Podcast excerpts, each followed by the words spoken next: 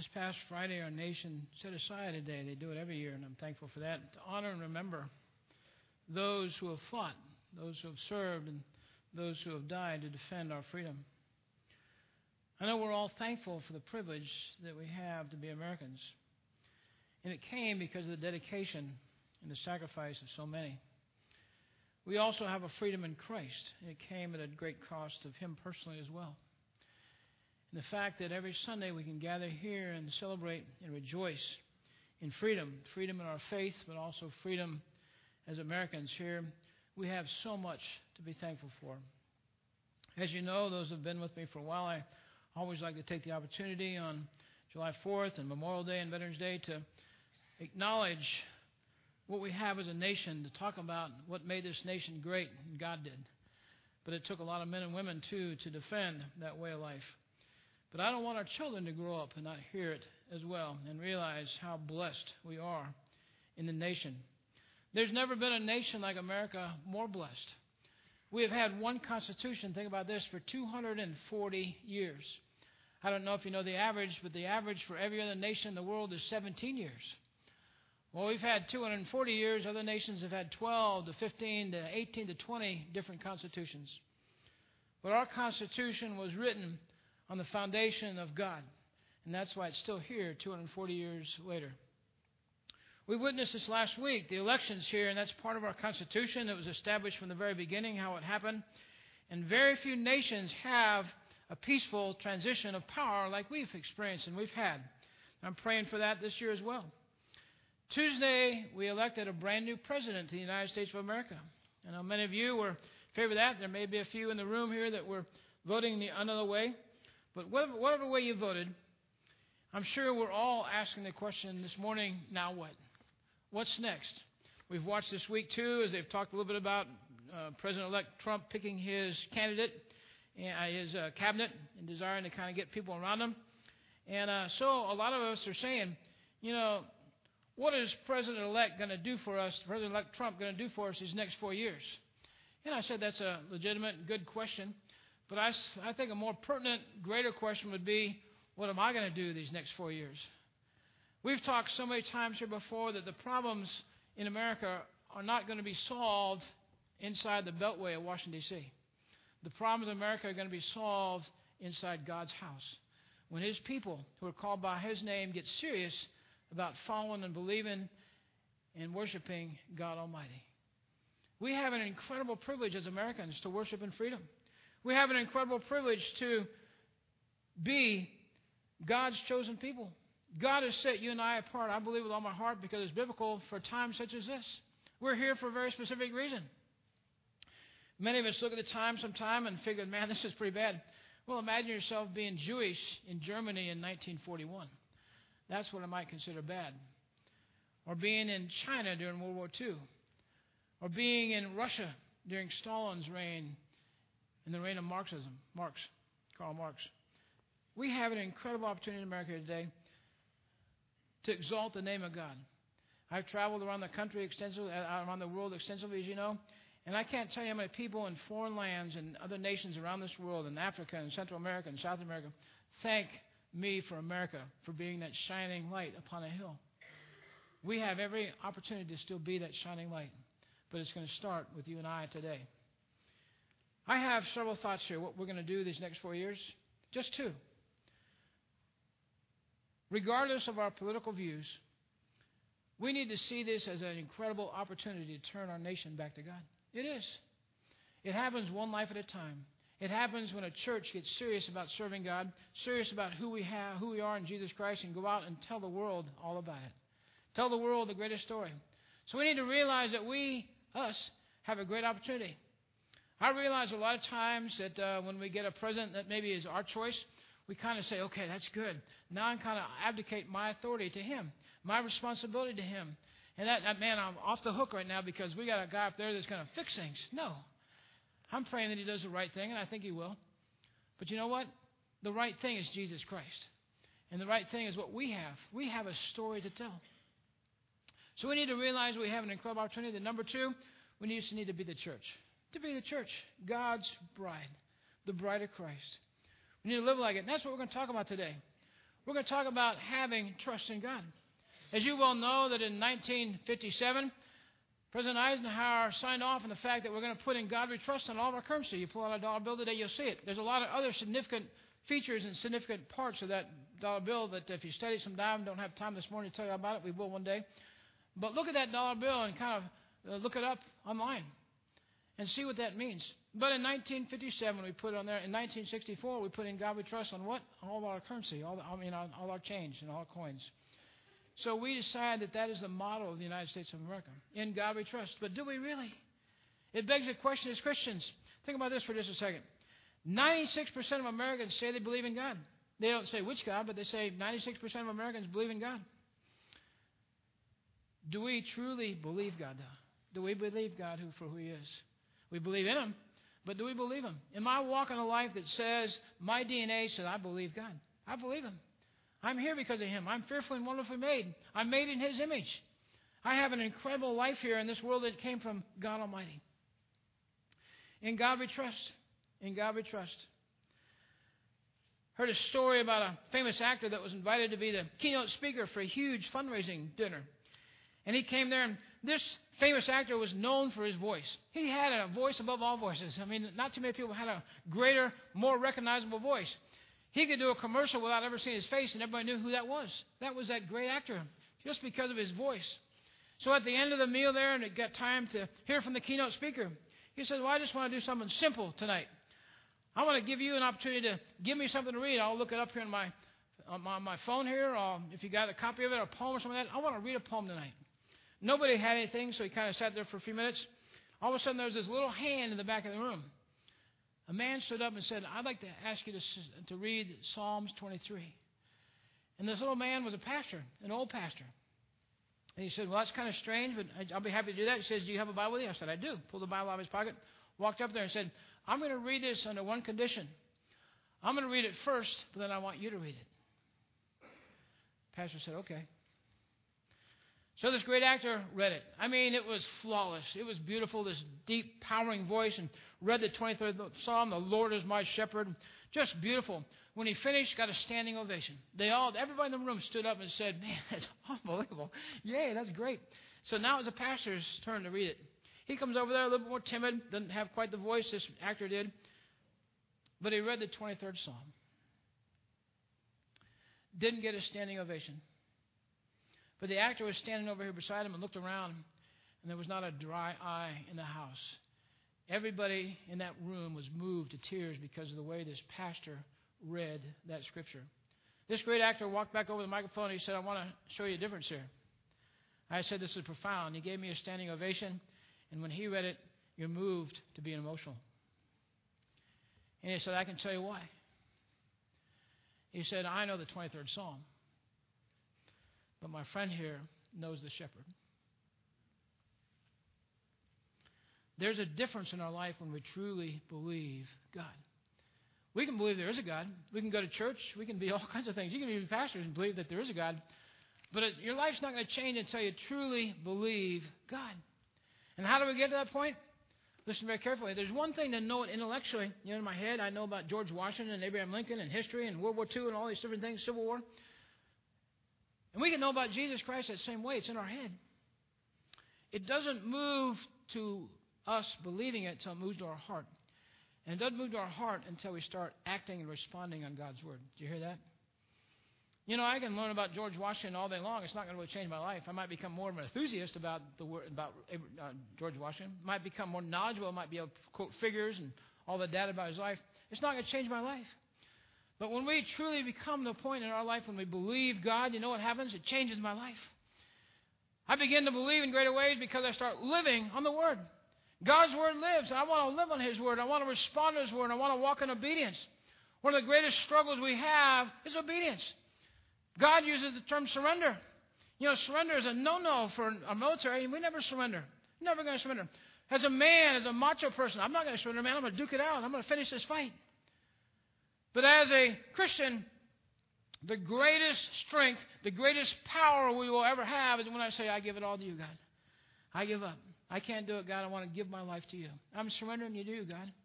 Thank you for your son, Jesus Christ. I'm giving my life to you. Why? Because I've ran my life for 20 years and it's a mess. I want to give it to you and see what you would do with my life now. I'm surrendering to you. I want to give it all to you. God makes us all different. He makes a difference in our lives. He makes us a new person. It says we're brand new creations. I'm not the same old person. I'm a new nature. And Paul, the Apostle Paul, was concerned about his church at Philippi. He started that church. Remember how he started? He started it in jail. First convert in Philippi was a jailer. Got saved. Lydia, a lady, started a little church in her house. That was a church plant. Probably one of the first church plants. But he started this church and he had such a love for him. If you understand the epistles of the New Testament, all the, all the letters that Paul wrote, the, the letter to Philippians is the only letter that Paul wrote where he wasn't critical of anything. Nothing. He praised them, but he also challenged them. And that's what he's doing for us today as we look at God's holy word. If you have your Bibles with you this morning, turn with me, if you will, to Philipp, uh, Philippians chapter 1, verse 27. Philippians 1, verse 27. As you move there, I want to kind of set the stage here. Paul is writing this letter to the Philippian church to encourage them. He wants to thank them for doing a good work.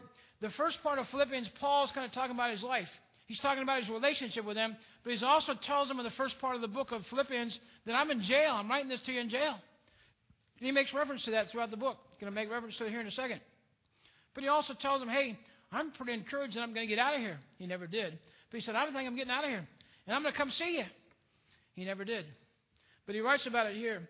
If you found your way to Philippians chapter 1, verse 27, stand with me this morning, if you will, out of reverence and respect to the reading of God's holy word. He says, verse 27, only let your con. And let me tell you this. There's going to be four challenges in here that we see, and I'll point them out to you as we do it. For challenge number one, only let your, verse 27, only let your conduct be worthy of the gospel of Christ, so that whether I come and see you or I'm absent, I may hear of your affairs.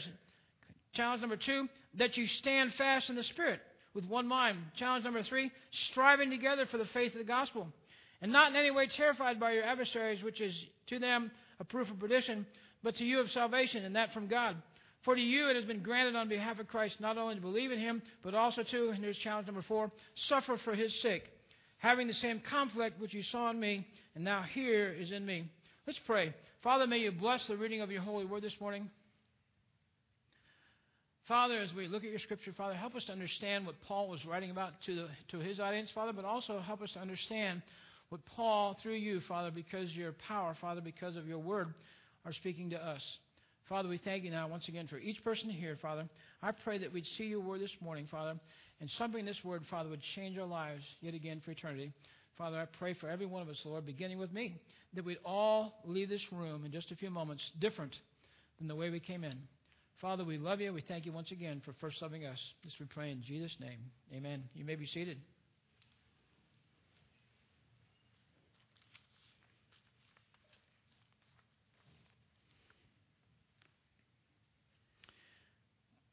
The Apostle Paul has given that Philippian church a charge. He's given them a challenge. He's given them a path to walk properly.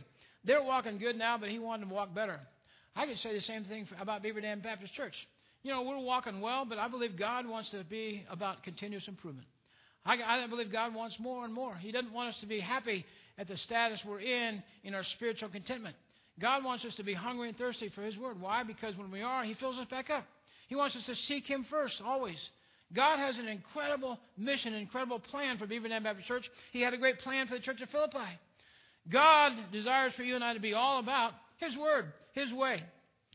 You know, as we look closely at these four challenges, people have asked me before, what is our mission? What is our challenge here? What are our goals? What is our vision? This is it in Scripture. These four thoughts are the vision of Beaver Dam Baptist Church. First and foremost, think about this. Challenge number one says it right there at the beginning of verse 27 only let your conduct be worthy of the gospel of Christ. If you were to look at let your conduct be worthy in the Greek, it comes from a word called polis. That's where we get the word politics, word citizenship from. And I want you to understand this Philippi was a colony of Rome. Because Philippi was a colony of Rome, they had the privilege of being Roman citizens. They could choose. I'm a Roman citizen because why? Because I live in Philippi. I was born in Philippi. Just like you and I are citizens of America, they were citizens of Philippi. It had all these rights, all these responsibilities, but all, the, all these privileges as well because I'm from Philippi. So I have these things. In America, we have incredible privileges too. We have the American dream. We have the American privileges and citizenship. People all over the world would love to come to America, and many of them are. Love to come to America because why? Because America is something special. They've always heard about America. They know America is something special. We know America is something special. With all of our problems, there's never been a greater nation still than America today. We have an incredible opportunity here to live in America. But you know what Paul was telling the, the church at Philippi there? The people of Philippi? Listen, even though you're Roman citizens, even though you have a lot of rights and responsibilities, I want you to take your guidance not from Caesar, but from Christ. He's saying, walk worthy of what? The gospel. Have you ever pondered that thought? What does it mean to walk worthy of the gospel? I can tell you a very short definition that walking worthy of the gospel means to walk in such a way as you point other people to Jesus Christ. I want to walk my life. I want to live my life in such a way as people are pointed to God. When people look at me, do they see God? When people look at me, do they see somebody different? Do they see somebody that really has a different relationship with somebody? Remember the, the, the mission trip we just sent to Kenya? A woman came running up to a bunch of our folks on that mission trip and said, a man came running up and said, Hey, there's something different about my life, my wife. I want to have what she has. Her husband saw Jesus Christ in her and he wanted it too. When other people see you, when other people see your family, when other people see there's something special about you, do they ask, What is it that's about you that's so special? That guy's kind of special. What's so special about him? Where'd that come from? I'm glad you asked. It came from Jesus Christ. I'm nothing special, but Jesus Christ lives in me, and He's special. We have an incredible opportunity to walk in such a way as to point people to Christ. Paul is reminding them that you have responsibilities with your citizenship that comes from heaven as well. We don't need to walk around this world separating ourselves from our fellow man. What we need to do is walk around this world like we're ambassadors of Christ, okay? Some of you have been in foreign nations before, you realize the embassy's there. That embassy is actually officially known as American property right there. It might only be an acre or less in the middle of another foreign nation, but that's American property there. It's American people that are representing what? America. We are ambassadors to America. America needs some Christian ambassadors. We all know that. People that are out there representing Jesus Christ. In the middle of a dark, dark world, Jesus Christ wants us to be what? Light. He wants us to live in such a way as point people to Him. You know, many of you have read through Matthew, and I love the beginning of Matthew there, beginning with chapter 5. It's the greatest sermon ever preached. It's Jesus Christ preaching the Sermon on the Mount. They call them the Beatitudes. In the midst of those Beatitudes, He tells you and I that you are the salt of the world. You're also the light of the world. What does that mean, salt and light? Well, it means that He put us in this world to make a difference. He put us in the world. Salt back then was a very, very valuable commodity because it was a preservation uh, agent. You know, they take meat and they'd salt it down and so it lasted. They didn't have the refrigeration we have today. But it also changed the flavor. It was a flavor enhancer. Think about this, us, you and I being a flavor enhancer. Think about you and I preserving other people's lives by just sharing the gospel of Jesus Christ. And then the light's very obviously. We're to shine light in this world. I want you to understand we're to be salt and light. What does that mean? Literally, it means that our conduct and our character needs to be God's. Our salt and light is our conduct. Salt is conduct, and light is our character. Need to be reflecting God for that sake. Jesus Christ told us that. He wants us to be difference makers in this world. He wants us, we've talked about this before as well, he wants you and I to be impact players in America today. You know, President Trump's going to be an impact player. But you know what? You can be an impact player right where you're at right now for eternity and uh, make a difference in people's lives and be there for people who need help. Alexander the Great, many of you studied him in history, was a phenomenal warrior. He was a conqueror, and he was a brute of a man, but he also had very high expectations of those that followed him, his troops, his men, his officers, and stories told them about him. And uh, one day, one of his officers came to him and said, General, I got a, I got a problem. He said, I got a man that's absolutely worthless. He's a coward. He's lazy. And Alexander said, Well, let me meet him. Bring him to see me. So Alexander wouldn't tolerate this kind of character at all. He was brutal. So the officer brought this young person in there and came in and reported to Alexander the Great. And Alexander looked at him up and down for a few minutes, and the little fellow was just as nervous as can be finally looked at him and said, What's your name, son? He said, Alexander, sir. Oh, my gosh. Couldn't be worse. First of all, he's part of my army. He has the same name as me. So Alexander looked at this young person with great reflection, also wanting to make sure that there was no mistake when that young fellow left. He looked at him and says, Either you change your name or you change your ways. I don't want you to miss the fact that we have Jesus Christ's name all over us if we're followers of Jesus Christ. You've seen it before when we go into a room or somebody finds out we're a Christian. You know what happens immediately? Hypocrite radar. Okay, let me watch this guy. Let me watch this lady. See if uh, see if they what that means. Are they really a Christian? My perception of a Christian. Or let me watch for a flaw in their character. You know, all Christians are flawed, just like everybody else. But they're watching us. They want to see if there's really something different about a person that has Jesus Christ and a person that doesn't. You and I are carrying a name. Listen very carefully. You and I, quite possibly, the only Bible that that person's ever seen. We're the only reflection of the image of Jesus Christ that person's ever really seen. Maybe they've grown up and uh, ministering in the jails all these years. I can't tell you how many people tell me they never heard about Jesus Christ. They heard his name, but they know they. I was over there one Christmas morning doing a Bible study because it was a Saturday, and that's what Dad did the Bible studies. Went in there. There was two different guys in that room that had never heard the story of Jesus' birth in a manger in Bethlehem and a donkey and all the stuff that goes on with Jesus. Really? How and these guys were mid 30s to 40. How do you live in America for 30 or 40 years and never hear about Jesus Christ? Sad. It's sad. But they lived in an environment where there weren't any Christians and lived in an environment where nobody was talking about it if they were Christians. You and I have an incredible opportunity to reflect Jesus Christ in this world.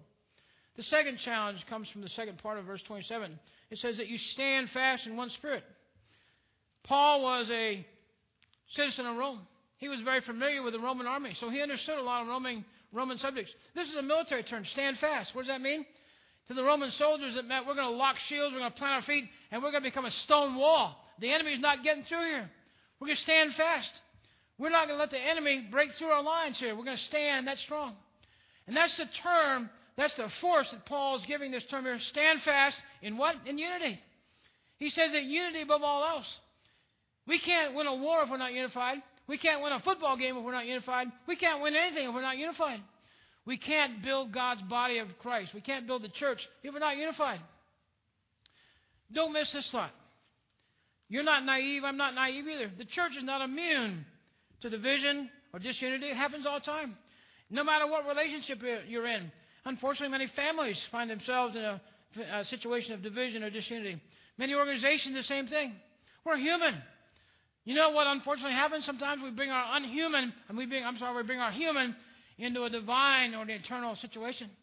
And so we kind of put our human touch on something. What does that do? It kind of puts some smudges here or there. Sometimes it confuses things. Paul was absolute about being you, you and I being in union, being in unity here. I want to share a very precious story with you. The story was entitled The Lord's Prayer in Hell. It was written by a fellow by the name of Captain Leo Thorsness. Leo Thorsness was shot down over North Vietnam on April 30th, 1967. He was a Navy pilot. And he was captured and he was put in Hanoi Hilton, which was probably the most brutal prison at that time for our American POWs. On the very first Sunday that Leo was in that prison, he got word that they're all gathering out in kind of the open area there where they got to go out for a little recess every day and then lock back in their cells to have worship service. They were going to do it for a few minutes, but they all gathered there. As they got together, there was 42 of them. As they gathered out in that thing, they started singing a song. All of a sudden, the guards and this really mean lieutenant comes running out there, and starts beating them. They all start beating on him, say, "Stop, stop! There's no worship, no gathering together, no worship." So they beat him for a little prolonged period there, and they all went back to their cells. During that week, they started tapping on each other's walls and the little signal system they had there, and they're getting a vote. Somebody suggested, "Let's do worship next Sunday." So they got a vote. All 42 men, all 42 POWs in there said, Yes, I want worship. I want worship. To a man. The senior officer there, they call him the SRO, senior ranking officer, was a guy by the name of Ned Sherman. Ned Sherman made sure that they all said yes. He wanted to make sure everybody's in agreement because we're going to go out there unified. We're going to have unity. You know what Ned realized as well? He said if they do this, which is in direct contradiction to what the guards told them, I could very easily be taken back and tortured and brutalized. Well, the next week came, all 42 of them out there in the, in the garden. Some of the guards were watching. They gathered in that same corner, and Ned, the senior ranking officer, said, Let's say the Lord's Prayer together. Our Father, which art in heaven, hallowed be thy name. Didn't get three sentences into that Lord's prayer, and out come the guards again. They began beating them all, but they especially beat Ned, and they carried him off. And as they carried off, they realized, all those men out there realized he's going to be tortured. Well, you know what happened next? The second man in charge, the second SRO, said, Guys, let's say the Lord's Prayer. He began saying it again, got a little bit further into it, but it stopped because they all ran out there again and grabbed this guy, dragged him out, beating him as it went. They realized he's going to go be tortured too. You know what happened? The third man in charge. It went down five men, all the way to the fifth SRO. The fifth guy that was in charge, senior in that unit. They drug him out too, beat him. All five of these guys were tortured for a couple days. But after they left, they closed the door. The sixth guy walked out front there. Said, Guys, let's say the Lord's Prayer. That sixth guy was the guy that wrote this story, Leo Thornton, retired a captain in the Navy. He said, Let's say the Lord's Prayer. They said it. They didn't get harassed. Every Sunday, the rest of Leo Thornton's stay in that prison, Hanoi Hilton, they had worship on Sundays because they were unified, and five guys had the courage to say, I'll, I'll pay the price. I'll do what I got to do that we can worship our God in heaven. And this is the comments that Leo Thorsness put in his book, but also many of them made the same comments to him. He said he'd never seen in all his years in the military and anywhere a greater sense of unity than those men, those men wanting to worship God in hell in that POW camp. But he also said this He's never thought about the Lord's Prayer the same way since they said it there in that POW camp. There is an incredible blessing waiting for us as we un- unite, as we come together, and we begin doing God's purposes in even greater ways. As we begin serving God with all we have, we begin willing to sacrifice whatever it takes to serve the Lord God Almighty. God desires for you and I to be united. He desires for us to be united about the gospel.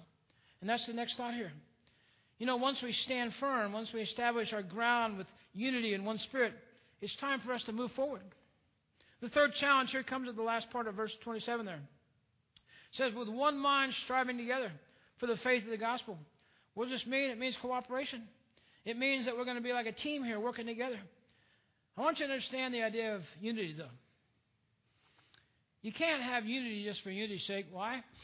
It doesn't make sense. Why would I be? What are we united for? Hey, we're having this meeting. What's the purpose? I don't know. We just want to be united. There needs to be a purpose. There needs to be an objective. There needs to be a reason that we get united. The reason that you and I have is Jesus Christ. Unity always has an objective. Unity with no truth is ignorant tolerance. Listen very carefully. There's a big difference between unity and tolerance. There is. I can put up with things, but we're not united. I can be the same proximity with you, but we're not united. We don't have the same focus. We don't have the same mission. Jesus Christ is the mission. You think about this the early church. Why do those people willingly say, I'll, I'll go to the Colosseum and I'll be eaten by lions, I'll be traumatized by gladiators? I'm willing to die for the cause of Christ. Why? Because I'm united with my brothers and sisters and we realize it's worth it. It's worth me doing anything. In the history of America, we've seen about 1.3 to 1.4 million people die. They don't have the exact figure because in the early wars that were involved in, they didn't have accurate casualty counts like they do today. But between 1.3 and 1.4 million people have died for the cause uh, for the cause of freedom in America, men and women.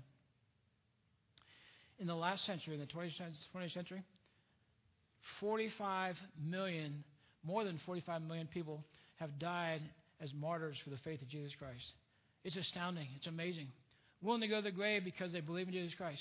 Willing to die because I believe in Jesus Christ. I'd rather die than deny Christ. That's what they're saying here. They're willing to do whatever it takes. There's no truer unity than with Jesus Christ. When we have Jesus Christ, we have all that we need. We can be physically together, but we need to be united on the purpose. We need to be able to overlook our differences. At the end, at, at the beginning of World War II, Britain and France decided they're going to attack Germany in France. So they launched a phenomenal, I want you to think about the dates here, phenomenal amphibious assault. This wasn't D-Day. This was an assault before that. Uh, on the beginning of May 1940. Launched 400,000 troops into France to take on the Germans. They realized the Germans had a lot of folks. They didn't realize that they're outnumbered two to one. 800,000 Germans against 400,000 allies between the French and the British. Well, they're doing so-so for about 20 days, but all of a sudden the Germans got the upper hand, and they drove the Ameri- they drove the Allied forces, the British and the French, all the way back to Dunkirk, all the way back to the beachhead, and they were within one day of annihilating them all. England was frantically trying to negotiate a conditional surrender with Germany. Hey, we give up, just don't kill our guys. Germany wasn't going to have anything to do with it. What Germany did, what God did, think about this. Germany said, hey, stop attacking them for a minute. I want you to move big part of our troops around here on the southern part of these things so we can have them totally surrounded. At the moment, they only had them on two sides. And they realized, you know, if we kind of put the squish on, they'll squish out. So let's, let's stop fighting for a minute. Let's move our troops over here. Take three days, move your troops around. We know what happened, right? While they're moving their troops around, what did they do? Britain and France got all the boats they could find, all the ships they could find, and evacuated this and this. 340,000 troops got evacuated in three days off that beach. Praise God, they lived to fight another day. They ultimately, a year later, went back on D Day with the Allied forces. But Britain was really feeling defeated. France was really feeling defeated. The, the Germans were already in France, so they were defeated. But Britain was finished and done. We can't win this war. We're getting ready to surrender all this stuff. Oh, Winston Churchill. Don't you thank God for Winston Churchill? He stood up in front of his nation and said this. He said, We shall fight on the beaches. We shall fight on the landing grounds. We shall fight in the fields. We shall fight in the streets. We shall fight in the hills. We shall never, ever surrender. You know what? You know what uh, Winston Churchill was saying. Listen, we need to be united and press forward. We need to strive forward for this cause. It's like you and I today. We need to hear that same thing. We don't need to surrender. No matter what's going on in the White House, what's going on in the Congress, what's going on in the Supreme Court. Listen, God is still God. I sent out a little text the other today. Said, "Hey, doesn't matter who wins, the election. I was hoping for somebody, and I'll be honest with you, he got it. But listen, God, God is still King. On, on November 9th, God was still going to be enthroned. God was still in charge. God was going to still be God. God has never needed a king or a ruler or a president to accomplish his purposes. You know he needs? He needs us. He needs you and I to be the men and women that he's called us out to be. He set you and I apart, listen very carefully, for such a time as this. It's not an accident that you're born as an American. It's not an accident that you're born here in America. It's not an accident that you're born now to be a part of the solution. Apostle Paul said, I've fought the good fight. I've finished the course. I've kept the faith. What an incredible epitaph for his life. That's a great epitaph for you and I as well. Jesus Christ is worth fighting for. You know that. I know it. The final challenge here, verse 29, I'll be finished. It says, For you it has been granted on behalf of Christ, not only to believe in him, but also to suffer him. You know what Paul's saying here? He's putting belief and suffering on the same page. You know, you're blessed to believe in him, but you're also blessed to suffer. Really? Blessed to suffer? Are you kidding me? Listen to what Jesus Christ said personally.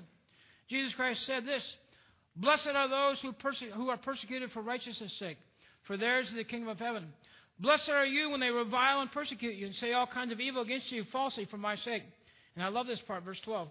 Rejoice and be exceedingly glad. Are you kidding me?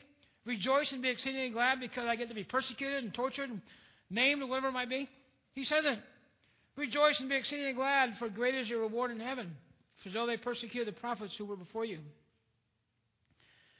Jesus Christ has set you and I aside to do whatever it takes to reach Him. That's why I have such great respect for the men that service in the in the police offices, in the uh, in the fire and EMS services, in the military services. You know why? These guys have chosen a profession where they're willing to say, "Hey, it cost me my life. I'm willing to do that." I'm here to tell you, I haven't been one. You don't think about that going in. You don't say, okay, I'm signing up to give my life. No, I'm signing up because I want to serve my nation. I want to be a soldier, an airman, or a sailor, or a marine. I want to be these things, or I want to be a police officer. Why? To serve my fellow man. That's why they go in. You know what? They also realized in the back of their mind, because of the profession I am, I could serve them to the point of costing my life. They still do it. My son's a Marine. I've told you that before. And standing around watching those young guys, I have whole different thoughts thinking now my son's in as opposed to when I was in. Like, I hope he doesn't have to go to war. I think about those things. I didn't when I was in myself. I was too young and too stupid. But I look at those men, and uh, when he was graduating from the infantry school and graduating from his different schools and Parris Island and all these things, I looked at them and what they say about America's finest, it brought tears to my eyes. Think about that. Because it was. These guys were willing. They're out there just full of life, young guys. They're all good looking young men, physically fit beyond measure, and uh, just excited about life and have this vip and vinegar about life and enthusiasm for life. And they're willing to go out. Many of them probably went into combat at some point. Pray they didn't die. But to see those young men and women and realize that they were fired up about their mission. They were willing to be sacrificed if they had to, but they're also fired up about their mission. That's where you and I need to be. That's why Paul uses soldiers so often to talk about this. We're soldiers of the cross. Sometimes soldiers of the cross get hurt.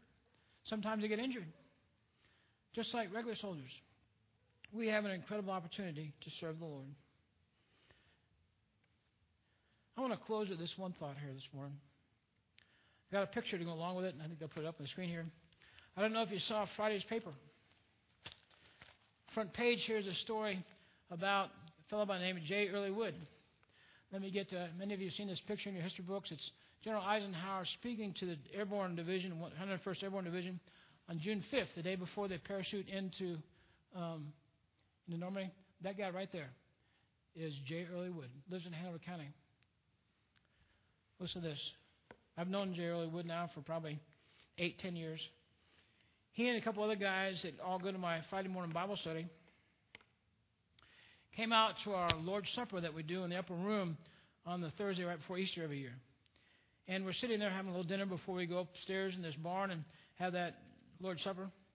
And I'm talking to him and just rekindling the friendship we had and hadn't seen him for a number of months. And uh, he's saying, Yeah, I had to go to the hospital today with the Veterans Hospital. So he told me his ailments and things. He's dealing with some pretty serious things. He's 94 years old this year. He was about 91 at that point, I think, 90 91. But I asked him, I said, the Veterans Hospital, I said, uh, were you in the World War II? He said, I was. I said, in the Atlantic Theater or the Pacific Theater? He said, Atlantic. And I said, and then he goes on to tell me a story. I'm sitting right beside this guy right here. Precious little, little small fellow in stature.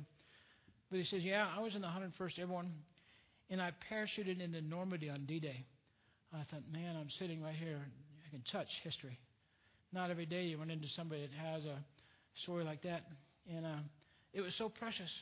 He told me, yeah, a buddy and mine were in there, we were buddies all the way through airborne school and basing all stuff, and parachuted the same day. We both got shot on the way down. They warned us. They said that they told them ahead of time that probably half of you won't make the ground because the Germans are known for shooting, so we're going to dro- drop you at night. So they landed, and they both got shot, and they crawled together behind a rock there, and they realized they had another problem because they'd been warned that the Germans were dressing up like American medics. And when they came to help you, they instead of helping you, they'd shoot you. No, I thought this was so brilliant. And we just have to thank God for some of the things He shows us and does for us. But He gave Eisenhower the insight to train almost a whole battalion of black medics, African American medics. Why? Because the Germans don't employ black people, they don't want them there. And so they're sitting there not wanting to call out for a medic because they, they didn't help. It wasn't death threatening, but it was serious. But uh, all of a sudden, who comes walking around the corner saying, Does anybody need help? A black medic. And so they get the help and get restored and get back in the battle. I'm telling that story for a couple of things. Every day, and I'd, I'd known J. Early Wood for probably four or five years, had never heard that story, never taken the time to ask him. And um, he's in the hospital, and I went to see him about a month ago. What do you have on in the hat in the bed there? His World War II veteran hat. And I just brought tears in my eyes. My father was a World War II veteran. I've met a number of them over the years, talked to a number of them, seen a number of them with their hats on, and taken the time to thank them. You know, there's one common denominator about all those guys that served in World War II, and, and a lot of the mil- a lot of military guys since then too.